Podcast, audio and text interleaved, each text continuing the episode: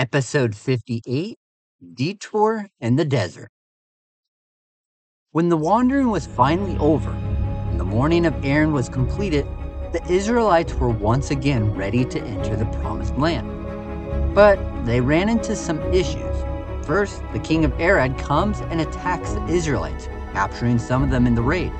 And then on top of that, the Israelites' plan of entry into the promised land had changed, adding weeks if not months, to the travel time. Welcome to the history of the Bible. In the last episode, we witnessed the death of both Aaron and Miriam. Now it's only Moses left from the original leadership. When Aaron died, the Israelites stayed at Mount Hor for 30 days to mourn him.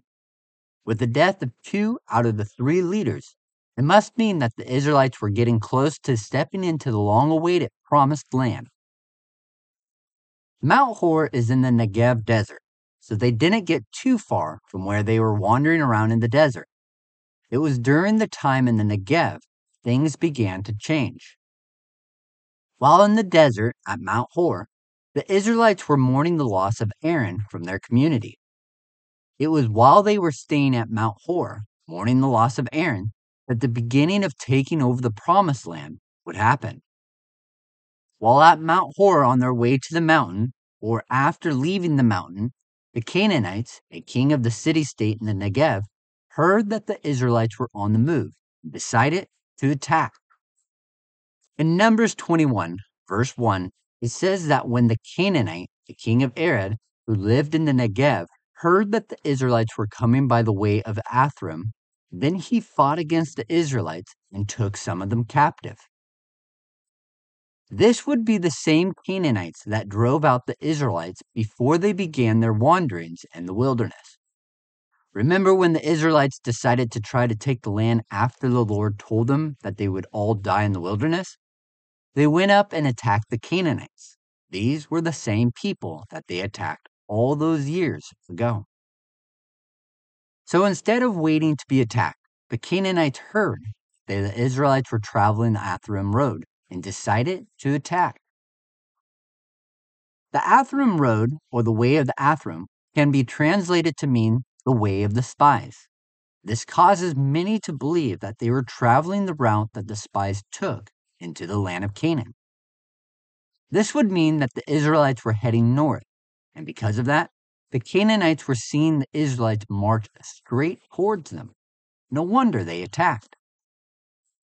However, the last we saw of the Israelites, they were heading east towards the land of Edom, not north. And that is why they asked Edomites for permission to pass through their land.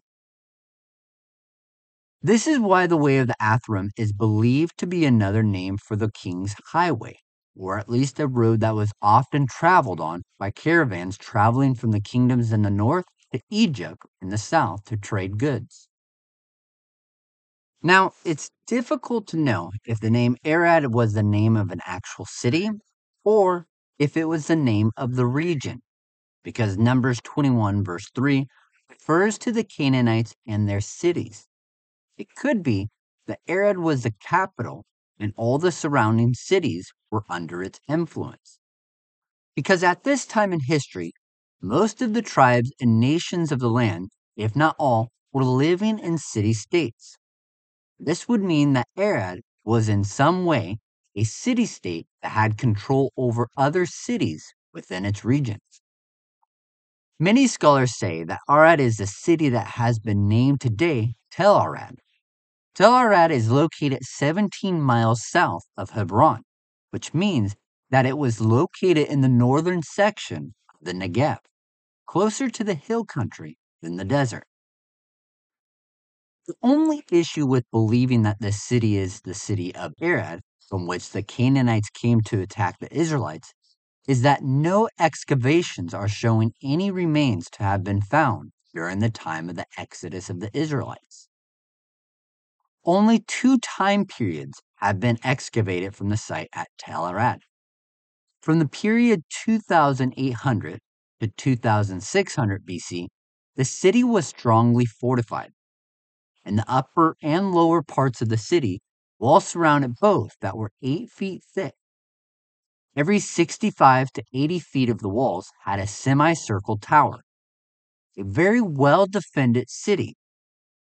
The population of the city at this time is believed to be around 2,500 people. The other period wouldn't be for hundreds of years later, when the city was occupied by the Israelites and a fortress was built in the city. Occupation of this city by the Israelites was during the time in the reign of the kings of Judah, long after the Israelites showed up from Egypt in their wanderings in the wilderness. If it wasn't Tel Arad, then where did the Canaanites come from to attack the Israelites? This is why other scholars believe that instead of it being Tel Arad, Arad was a region or district, and the capital was Hormah. Hormah is the name that the Israelites used to describe what happened there. More on that in a second. But the city known to history is Tel Mahada. Tel Mahada has many cities' remains that have been discovered from the period of the Israelites and their wanderings from the desert.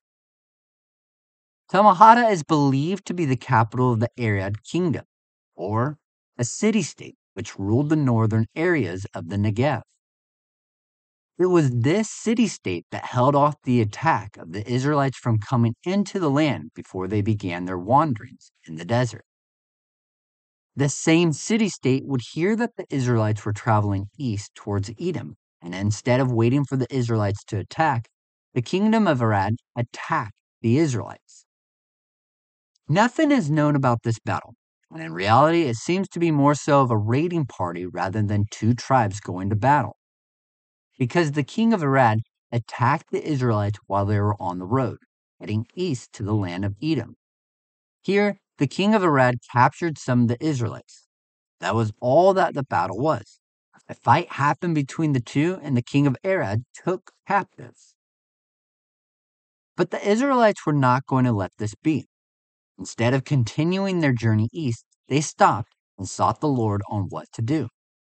The Israelites vowed to the Lord, saying in Numbers 21, verse 2, that if the Lord would give the Canaanites into their hands, they would utterly destroy them and all of their cities. This would not have been all of the Canaanites, but only the kingdom of Arad and its cities. So the Lord gave the people of Arad over to the Israelites, so that the Israelites would defeat the people of Arad and destroy all of their cities. This would happen at Hormah. Now, Hormah is the name that the Israelites gave the place. In Hebrew, it means destruction. This is a city known to history as Tel Mahada. After the Israelites defeated the king of Arad, they would then begin their journey around the land of Edom, because the Edomites said that they were not allowed to cross their land. The Israelites, they had to travel south to the Gulf of Aqaba, the direction of the Red Sea. We can always rely on the Israelites to complain. People became impatient with the journey, so they spoke against God and Moses with the same adage Why have you brought us up out of Egypt to die in the wilderness? The people were again complaining about the situation they were in, with no food or water.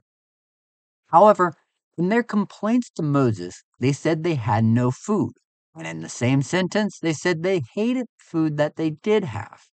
You see, God was still providing manna for them so that they would be fed in their travels. We have to remember, though, the people that were now complaining to Moses and God about their situation and wanting to go back to Egypt had never been to Egypt. They only heard about it from their parents. Their whole life, they had only known what it was like to eat just manna and quail. It has been suggested that it wasn't just the thought of going back to Egypt with the good foods that made the Israelites complain. Often, it is thought that because the Israelites didn't like the idea of having to travel all the way around the Edomites, which is heading south for a couple of days and then heading north on the opposite side of the land of Edom by another couple of days. Then the Israelites would continue north until they reached the place where they would cross into the promised land from the east. We would think that it wouldn't take too long to make the trip around the land of Edom. However, the trip from that time Aaron died to the time that the Israelites crossed over into the promised land ended up being about nine months. That's getting ahead of ourselves. Right now, the Israelites didn't understand the thought of going all the way around the land of Edom and then coming into the promised land from the east. If they crossed the Edomites' land, it would save them a couple weeks of travel time. Or better yet, they had just come from the victory over the kingdom of Arad, which is actually on the border of the promised land. So they were already next to the promised land on the south side. So why not just push up into the Hebron hills and begin the possession of the land? These are all thoughts that could have been going on through the Israelites' minds when they heard that they were taking the long way around the land of Edom. So, of course, they complained. Most likely, it would have been traveling north after rounding the land of Edom, and while in the desert, the Israelites would have begun complaining although some scholars believe it happened as soon as they heard the plan of traveling south. Either way, the Israelites complained, pointing out any negative that they could. This, of course, would start with the food and then the water. They had enough of both because the Lord was still providing for them. So, to get rid of the rebellion and those that complained, the Lord sent into the camp serpents. In Numbers 21, verse 6, it says that the Lord sent in fiery serpents among the people, and they bit the people so that many of the Israelites died. Many believe that the serpents were referred to as fiery because of the bite that was left on the person. Other translations of the Bible say venomous serpents rather than fiery. This would mean that most likely the snake would have been a carpet viper, a highly poisonous viper known to live in Africa and the Middle East.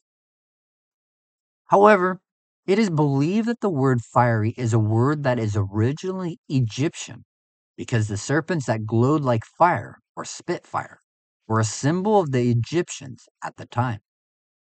Egyptian literature depicts fiery serpents protecting the king of Egypt and the nation itself. This would mean that the serpent most likely looked like the images of the Egyptian serpents, which would mean that they were fiery looking serpents. They could have glowed like fire. Irony of the situation is that an image and symbol of Egypt, which is where the Israelites wanted to return to, would be the very thing that would attack them and cause many of the Israelites to die. When the serpents came into the camp, and people began to die from the bites, the Israelites came up to Moses to repent of the complaining that they had done. Therefore, they asked Moses to pray for them, that the Lord would take away the snakes. The Lord would then speak to Moses with a solution. In Numbers 21, verse 8, the Lord tells Moses to make a serpent, not like the one he did back in Egypt with his staff.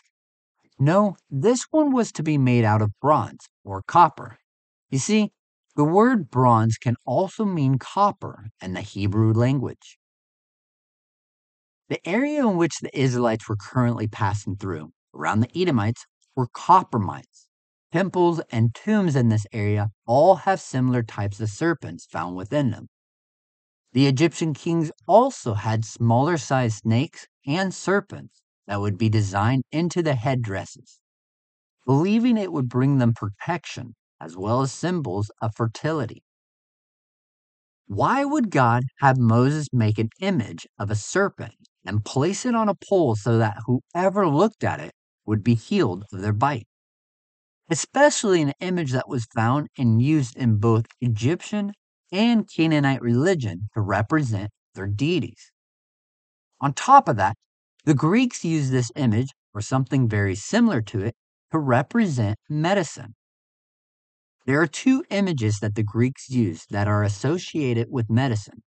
The first is a staff with two snakes coiled around it, with a set of wings at the top. This would be the symbol referred to as a caduceus. It was the symbol of the god Hermes. It would become known to be associated with medicine. There is another symbol from the Greeks that represents medicine. It is a staff with a single snake coiled around it. This would be the staff of Asclepius, Greek god of medicine. Though the Greeks would use it as a sign many years later than the Israelites in their Exodus. Even though the Greeks would pick up the symbol later on, the Canaanites and Egyptians were already using it for medicinal and protection symbols. The Egyptians and the Canaanites used the symbol of a copper snake as a way for people to be healed. They believed the image itself, along with a few spells and enchantments, would heal them, as it represented an aspect of a deity. With the Israelites, though, they only had to look at the copper serpent on the pole, and they would be healed. This could be because God was using a symbol of the Egyptians, the land to which the Israelites wanted to return to, to show them that God was a provider and healer. Rather than relying on magic and spells to perform healing, they only had to look towards the serpent to be healed. As to why the Lord used an image that was known to the Egyptians and the Israelites to be a sign of healing isn't fully known. However, looking at the past for the Israelites, the Lord often did two things with the laws, images, and tradition of other cultures. He would use it to show the Israelites and Egyptians that the thing they trusted in was not nearly as powerful as the one true God. This can be seen in the plagues in Egypt. Each one was an attack on a god or goddess, which was thought to control the thing that the Lord brought upon them. Other reason that God used things from other cultures was to redeem it for the correct purpose although this was often the case with laws rather than images. The fiery serpents were symbols of Egypt that were supposed to protect Egypt, the land that the Israelites thought was safe.